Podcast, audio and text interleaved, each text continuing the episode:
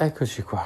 Allora, questo è Highest in the Room podcast e mm, questo audio preliminare è un audio che metto all'inizio della puntata che andrete ad ascoltare, ma soprattutto andrete a vedere nella descrizione di questa puntata su Spotify e vi metterò il link diretto al video su YouTube.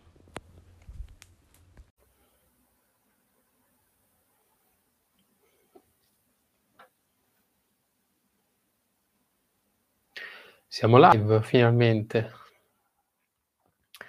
Dopo due anni e mezzo finalmente siamo riusciti a vederci. Io sono questo. Eh, era da un bel po' di tempo che volevo implementare il video oltre che l'audio. Era da un bel po' di tempo che volevo farmi vedere in generale, eh, volevo dare un volto a um, una voce. Eh, dal 2000 2020.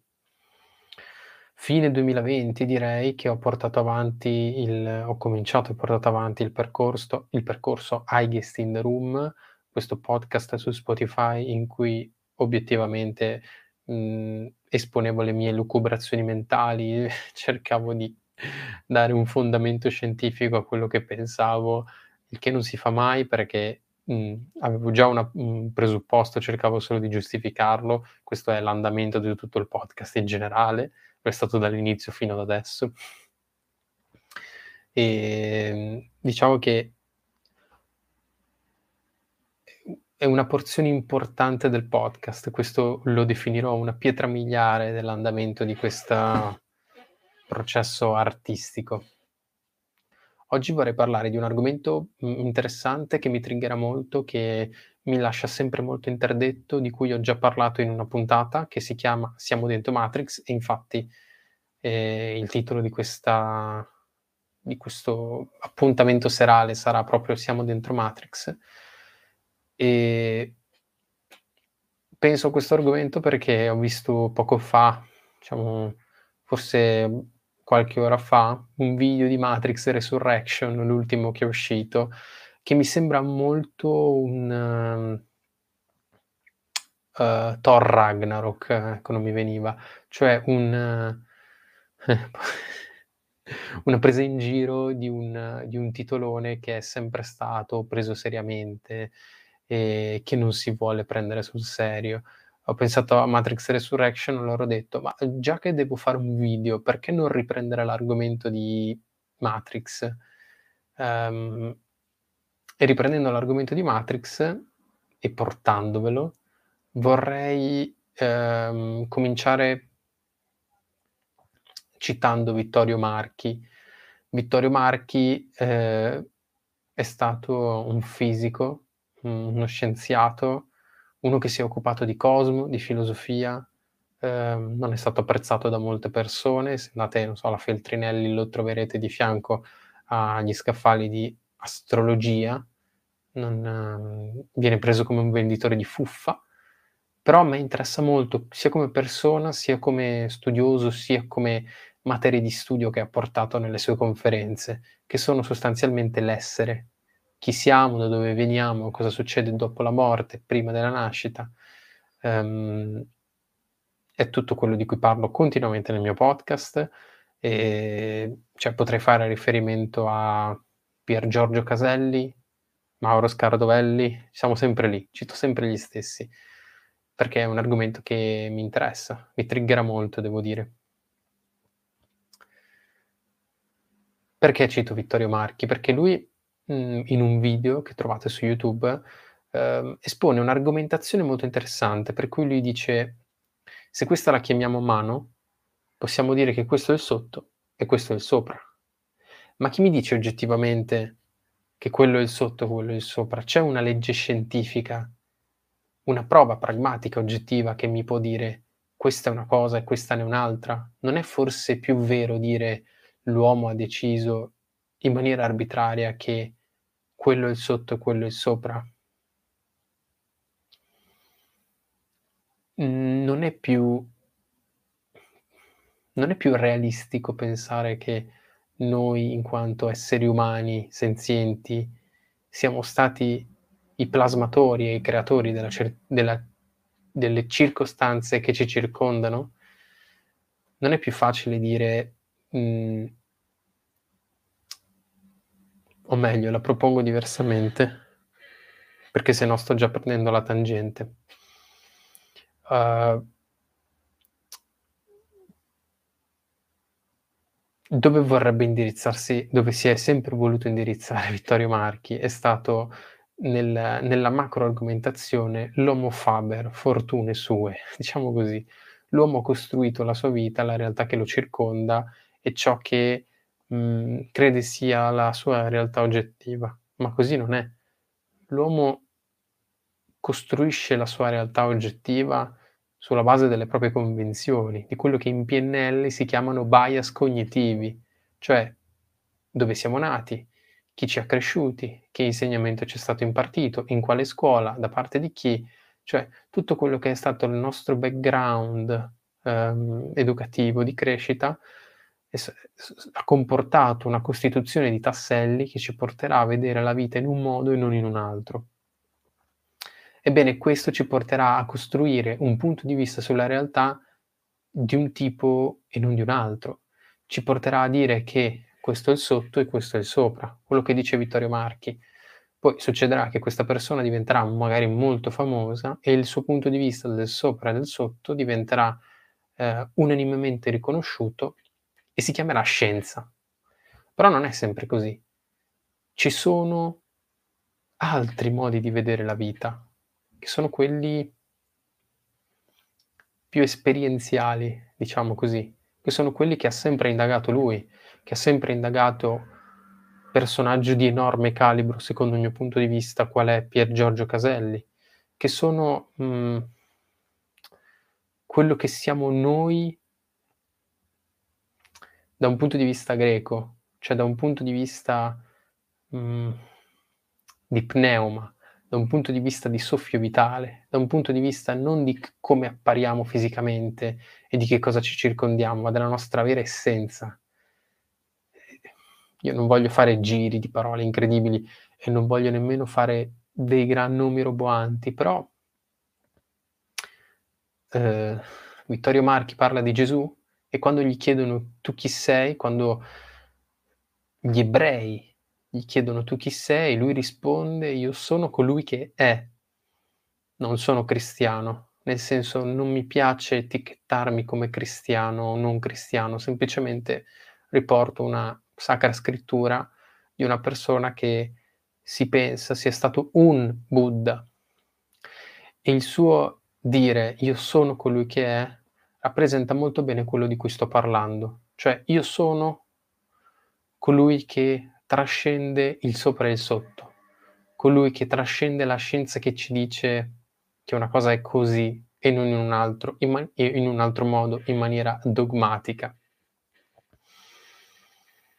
Mhmm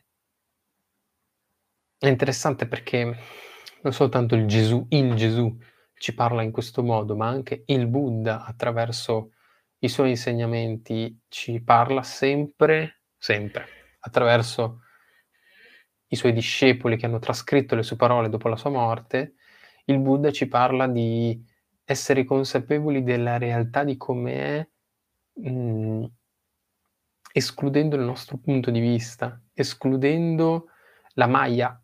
Ed è interessante come argomento quello della Maya, ed è un argomento che ho visto per la prima volta in Siddhartha di Hermann Hesse. Cioè è incredibile perché, ehm, la vita fittizia di Gautama il Buddha, scritta da Siddhartha, a un certo punto, ehm, nella sua vita lui si interfaccia con il velo di Maya, che è il il velo della finzione che separa la realtà anzi che separa la finzione dalla realtà. E nella sua vita Gautama il Buddha ha sempre cercato quello che era dietro il velo, ehm, nel suo percorso di di vita ascetico, però a un certo punto capisce che non c non c'è un velo, o meglio, il velo non nasconde la realtà. Semplicemente, ehm, è un'etichetta, è un post-it che noi abbiamo attaccato su di essa perché ne abbiamo bisogno. Cioè noi abbiamo bisogno di vedere un sotto e un sopra.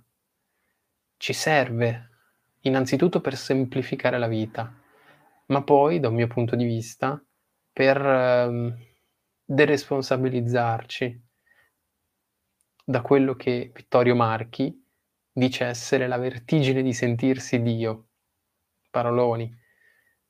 Che altro non è che la possibilità potenziale dell'uomo di vedere oltre il sopra e il sotto, oltre i punti di vista, comprendere che, secondo lui, noi siamo pensiero pensante e pensiero pensato. Pensi- e siamo tutti e due. Pensiero pensante, ovvero noi che pensiamo. Pensiero pensato, ovvero l'oggetto frutto del nostro pensiero. Io che sono l'ingegnere ho progettato il mouse. Da qui viene la mia critica a Vittorio Marchi, ma ci arrivo con calma. Lui dice che i- noi e il mouse siamo una cosa sola, noi e la materia circostante che noi abbiamo plasmato siamo una cosa sola perché quella materia prima era pensiero, prima di essere fisica l'abbiamo pensata ed era parte di noi, parte del nostro pensiero e quindi tutto quello che ci circonda, che abbiamo costruito, è parte di noi per questo motivo. Però ovviamente una critica banale è sì, ma la materia già esisteva prima della nos- nostra nascita. Noi semplicemente abbiamo adattato la nostra mente, le nostre capacità intellettive, scusate, alla materia che ci circonda, per cui io posso costituire, costruire questo bicchiere di vetro perché eh, sul pianeta dove mi trovo, nel punto del cosmo in cui mi trovo, eh, esiste la sabbia e ho scoperto che in un, in un certo stadio posso soffiarla, eh, la posso bruciare, posso costituire del vetro. Allora lì si posso dire il bicchiere prima era materia pensata ed era nella mia mente e ora è diventato oggetto fisico e prima era dentro di me, adesso è fuori di me, ma siamo una cosa sola. Però obiettivamente il materiale già esisteva, o meglio la combinazione di materiali non l'ho inventata io, non faceva parte di me. Eh, quindi cioè, è molto difficile dire che pensiero pensante e pensiero pensato siano la stessa cosa, caro Vittorio Marchi. Eh, però ritengo che lui abbia ragione nel, nell'affrontare l'argomento del punto di vista. Ci responsabilizza molto perché ci fa capire che noi siamo, cost- siamo i padri costituenti della, della realtà che ci circonda e appunto in base ai nostri bias cognitivi um, noi abbiamo costituito una realtà intorno di un tipo, la realtà che abbiamo al, al nostro intorno di un tipo e non di un altro tipo. Questo ovviamente ci porta ad avere delle credenze di un tipo e non di un altro tipo. È quello che noi generalmente diciamo sono fatto così. No, non sei fatto così. Semplicemente la tua vita ti ha portato ad essere così, uh, le, le, le, tue esperienze, le tue conoscenze, le persone che ti hanno influenzato ti hanno portato ad essere così e non in un altro modo, ma saresti potuto essere in qualsiasi altro modo.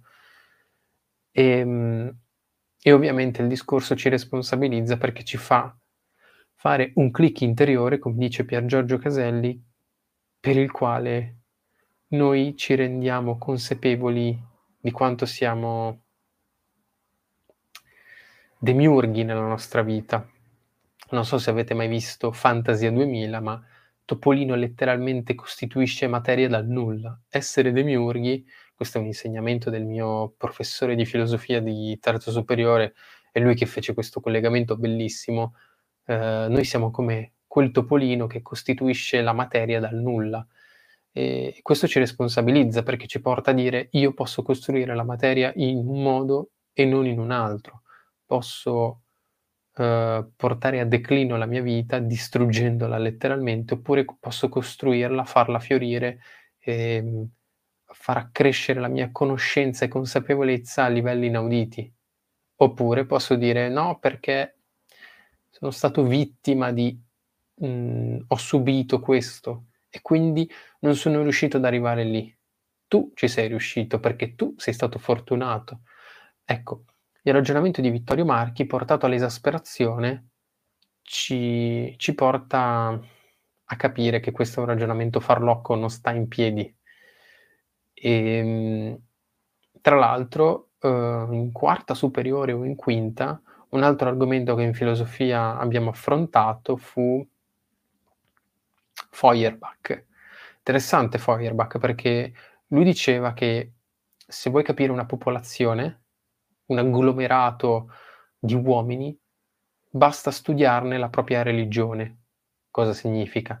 Che gli esseri umani ehm, costituiscono la propria religione, costruiscono i propri idoletti votivi a cui dare la propria fedeltà e si asserviliscono a questi, cioè cominciano a costituire una società attorno al Dio che loro stessi hanno creato e che loro stessi venerano e ne sono soggettati, si deresponsabilizzano ed è interessante perché esattamente come l'evoluzione dell'essere umano, anche l'evoluzione del singolo umano è uguale. Mhmm, ho fatto un esame di storia ed estetica il primo anno di università, il cioè il nel primo semestre del primo anno di università ho fatto l'esame di storia ed estetica e tra i vari argomenti molto interessanti era la spiegazione di che cos'è la filogenesi e l'ontogenesi. Se non ricordo male, non vorrei scambiare i due termini, ma comunque è possibile riassumere la filogenesi dell'essere umano all'interno dell'ontogenesi del singolo individuo. E questa è una cosa che ehm, tanti filosofi che vengono toccati nelle mani- materie umanistiche dicono, ed è interessante perché secondo me ha tutto a che fare con il concetto di reincarnazione, o meglio con un punto di vista del concetto di reincarnazione, cioè la, c'è un un riproporsi dell'atteggiamento umano avvenuto nei millenni nel singolo essere umano, l'atteggiamento della filogenesi umana all'interno dell'ontogenesi umana, un atteggiamento generale nell'atteggiamento particolare. Ed è interessante perché l'essere umano singolo che ancora non si è evoluto è deresponsabilizzato non si rende ancora conto che sta costruendo degli idoletti votivi e li sta venerando, esattamente come l'essere umano prima della rivoluzione industriale, che costruiva il suo idolo e lo venerava. Ecco, secondo questo punto di vista, noi siamo nella nostra eh, fase di crescita da quando nasciamo a quando moriamo, siamo la reincarnazione della filogenesi umana. E quindi noi nasciamo che siamo ehm, etruschi, mh-mh, cresciamo e da piccoli siamo greci, viviamo come dei romani e poi moriamo, boh, non lo so, come dei coglioni. no, non è, non è vero. Diciamo che mh, seguiamo le tappe storiche degli esseri umani all'interno della nostra vita. Ci sono però delle, ecce- delle eccezioni. C'è chi si ferma nell'evoluzione filo filogenetica filogenica, comunque della filogenesi, si ferma nell'anno 1000 della propria vita e non progredisce più. È ancora fermo a quello che Feuerbach, ehm, intende essere l'asservilismo dell'uomo a se stesso, l'asservilismo dell'uomo ai suoi ideali, l'asservilismo dell'uomo ai suoi idoletti votivi. Molte persone si sono fermate a quel punto di vista, deresponsabilizzandoci deresponsabilizzandosi, uhm, da quello di cui parla Vittorio Marchi di fatto, cioè dal fatto che noi stessi ci siamo dati un sotto e un sopra. Ecco dov'è Matrix. Matrix è proprio lì, il sotto e il sopra, sono dei post-it. Um, questa è una cosa di cui ho parlato anche nel podcast. Quando dico post-it intendo sono delle etichette che noi abbiamo dato ai luoghi, alle cose, alle persone, che ci fanno credere che quei luoghi, persone e cose siano una cosa e non un'altra. Quel luogo mi fa stare bene perché ho avuto un ricordo positivo e perché oppure qualcuno mi ha detto che lì si sta bene e quindi io lì starò bene. Mm. questa cosa si può trasporre anche con gli oggetti. Quell'oggetto mi ricorda un evento passato doloroso e quindi riguardare quell'oggetto mi farà stare male, ma quell'oggetto di sé non trasmette male o dolore, è il nostro punto di vista su quell'oggetto che ci fa stare in un certo modo. Ma bisogna ragionare su questo aspetto perché ehm, è, so- è, è somatica come cosa, non so come dire noi riusciamo a somatizzare le emozioni che un oggetto ci dà, ma abbiamo impartito noi a quell'oggetto la capacità di animarsi, cioè eh, abbiamo animato noi l'oggetto, gli abbiamo dato noi la capacità di essere doloroso oppure non doloroso.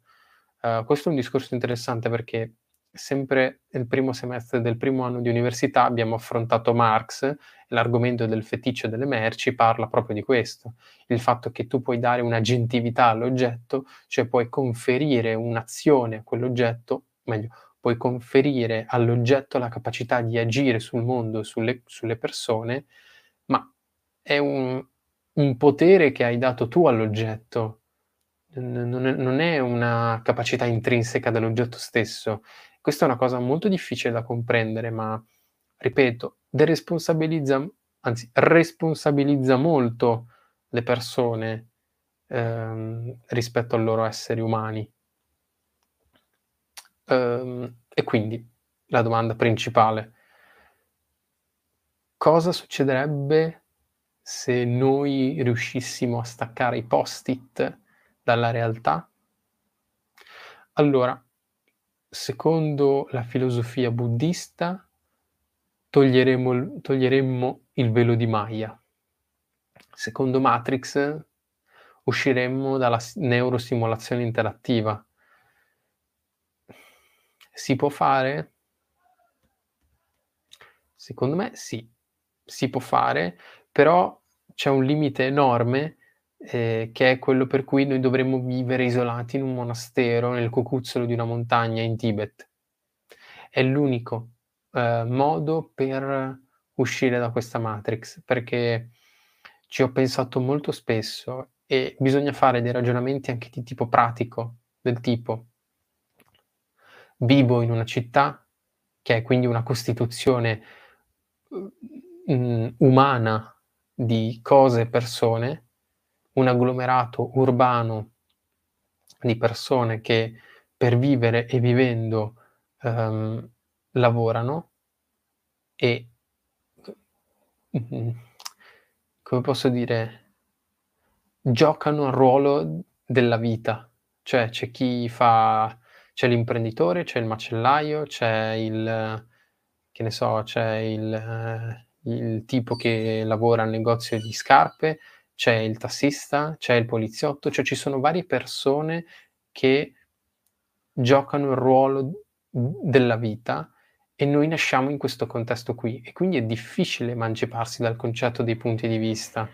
Cioè, prova a spiegarlo te a un poliziotto, non lo so, che eh, il punto di vista che lui ha sul mondo è semplicemente un, un'educazione che gli hanno impartito, una specie di messaggio subliminale lungo quanto la sua vita, cioè ti arresta, non lo so, cioè, non, ehm, non, è plausibile fare questi ragionamenti a una persona che vive in una città, che vive le esigenze della collettività, perché semplicemente le persone sono distratte, dal, tutti noi siamo distratti, cioè non è che io queste cose le penso ogni secondo della mia giornata, adesso le penso quando sono seduto nella mia cameretta, eh, però quando sono fuori a vivere sono, sono la persona che la, che la, società richiede che io sia. E, ehm, cioè, n- non è bello capirlo e non è bello neanche sentirlo, ma è la verità. Per cui, posta questa verità, gli unici che possono comprendere la, comprendere la realtà delle cose sono i monaci, sono i monaci che non devono essere per forza buddisti, tibetani, possono essere anche cristiani, ma comunque chiunque viva una vita di clausura a contatto con la natura può capire queste cose. Tutti gli altri no, o se lo possono capire sono destinati ehm,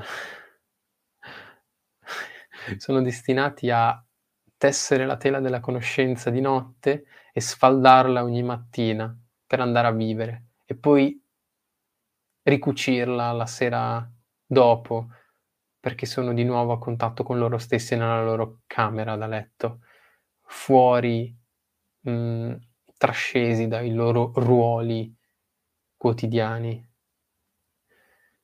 Ehm, c'è un ma in questo discorso ovviamente, la tecnologia non gioca a nostro favore in questo gioco di ruolo.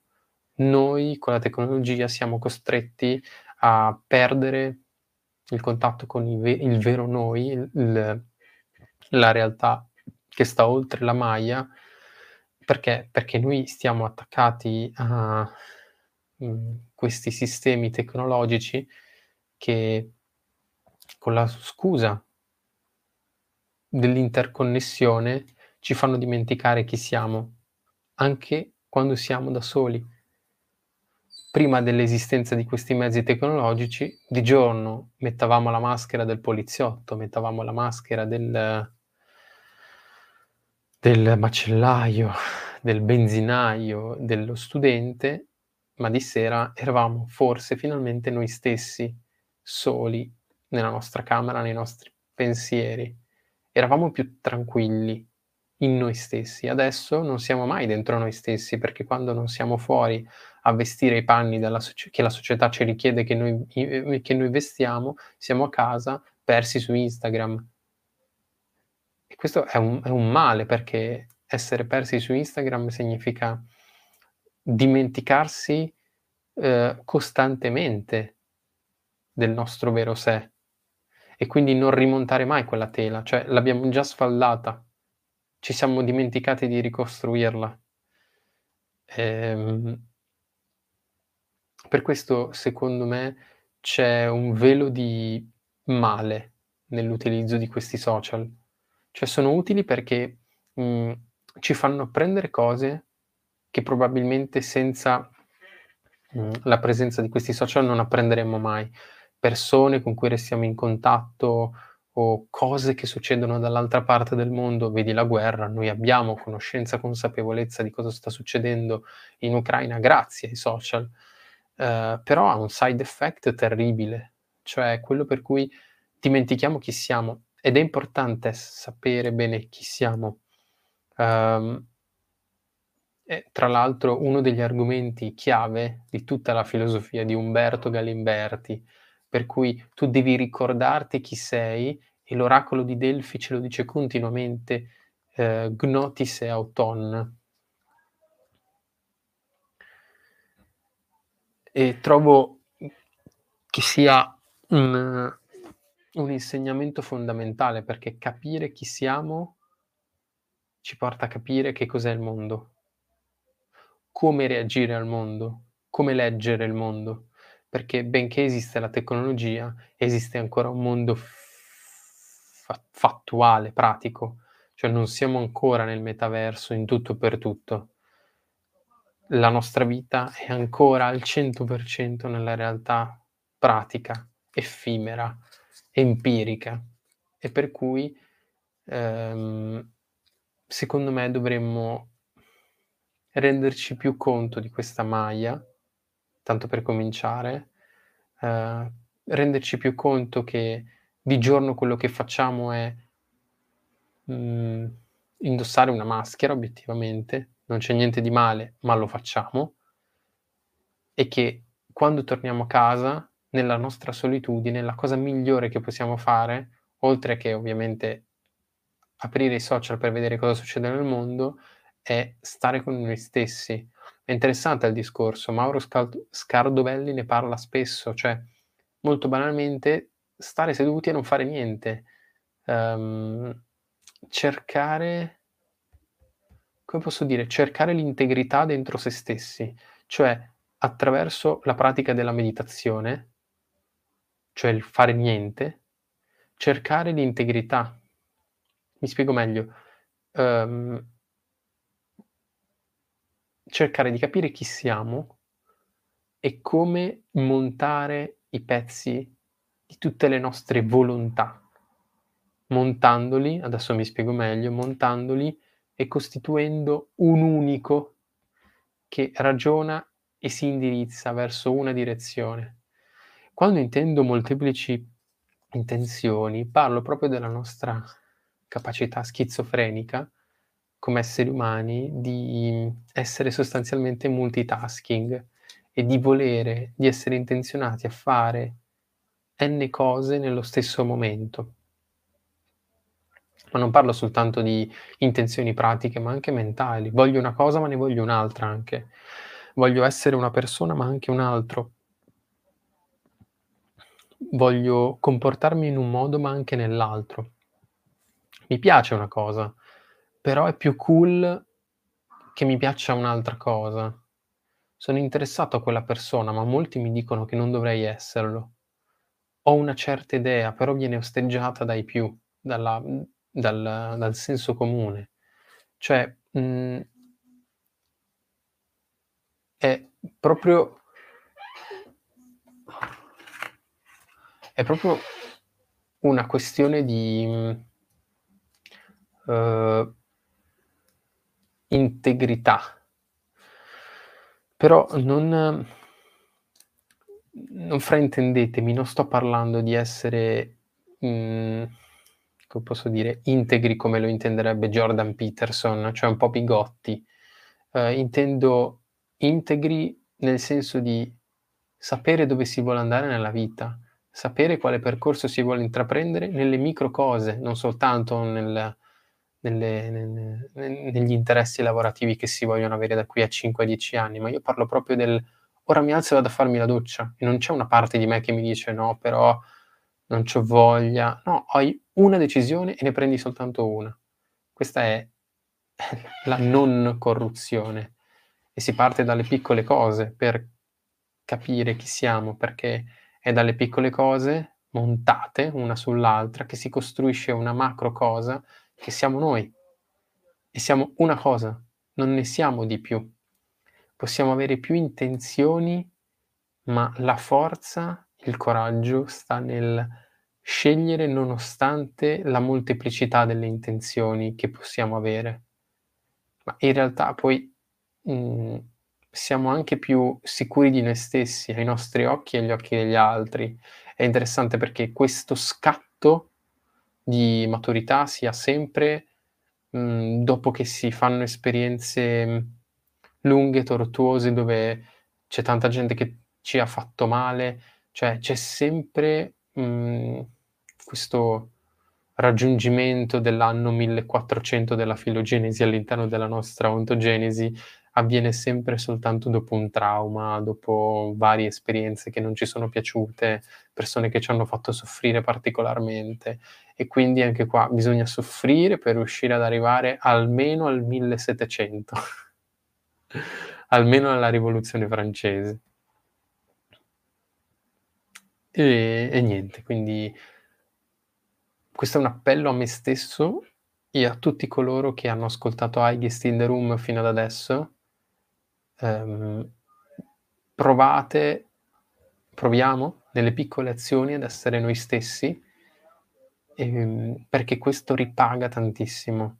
Ehm, al la l il rimontaggio di tutte le nostre intenzioni può avere un effetto benefico.